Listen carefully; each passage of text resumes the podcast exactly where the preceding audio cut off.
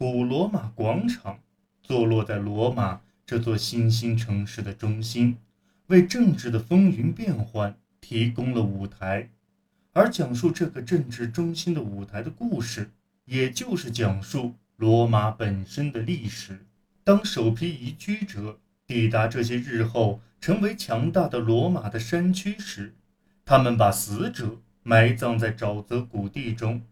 在约公元前六百年的王政时代，战争带来了对人口和领地的需求，这些谷地的沼泽被排干。人们很快在此建起神庙、圣殿，划分管辖区和圣地。约公元前五百零九年，军队和民众合力把罗马王政时代的最后一位国王赶走，选出两名执政官来领导国家。广场上逐渐出现了一套完整的政治机构体系。新生的共和国需要元老院。公民大会召开地以及供高级长官演讲之用的讲坛，在与贵族进行了长期斗争后，平民所选的保民官赢得一席之地。他们肩负保护平民权利，使其免受贵族侵犯的责任。古罗马广场也是贵族们显富扬威的场所，他们的送葬队伍会到达这里。葬礼结束时。死者亲属在讲坛上发表关于家族光荣史的演讲，有时会引发激烈的争执。随着罗马的势力在意大利日益壮大，罗马公民总是处于紧张的军事备战状态之中。古罗马广场的雅努斯神庙就是战争的提醒。根据传统，它的门只在和平时代关闭。而在整个共和国时期，除了短暂的间歇外，神庙的门一直敞开着。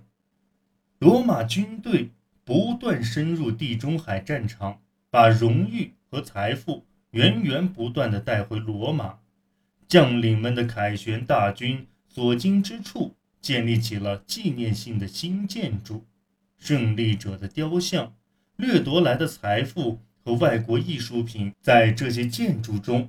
摆放得满满当当，但是常年征战也在罗马引发了民众的普遍不满。在元老院中，平民保民官在土地、政治权利、债务和粮食短缺等问题的争辩中，代表平民发表意见，扮演了核心角色。从公元前二世纪三十年代中期起，提比留·格拉古。和盖乌斯·格拉古两兄弟先后当选保民官，并各自领导了激进的改革，直至被保守势力所杀。独裁者苏拉牺牲了平民的利益，扩大了元老院的势力，但他想扼杀保民官的声音的企图，最终并没有得逞。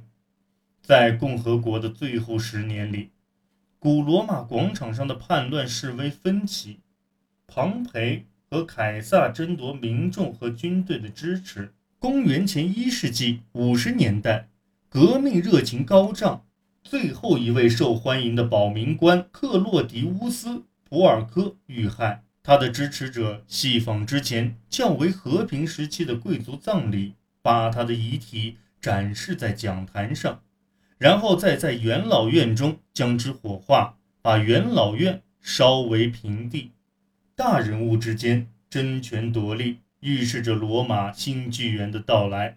凯撒建立了新的元老院，夺去公民大会的场地，开始建立新的广场。公元前四十四年，凯撒的葬礼在旧广场上举行，这也是旧广场最后的荣耀。此后，在讲坛上展示的，则是数以百计被迫害致死的尸体，而施加迫害的。则是凯撒的继任者们，包括马克·安东尼和未来的皇帝奥古斯都。在罗马建立后七个世纪期间，他从原先散布山顶的村落发展成地中海地区最大的城市，震慑世界。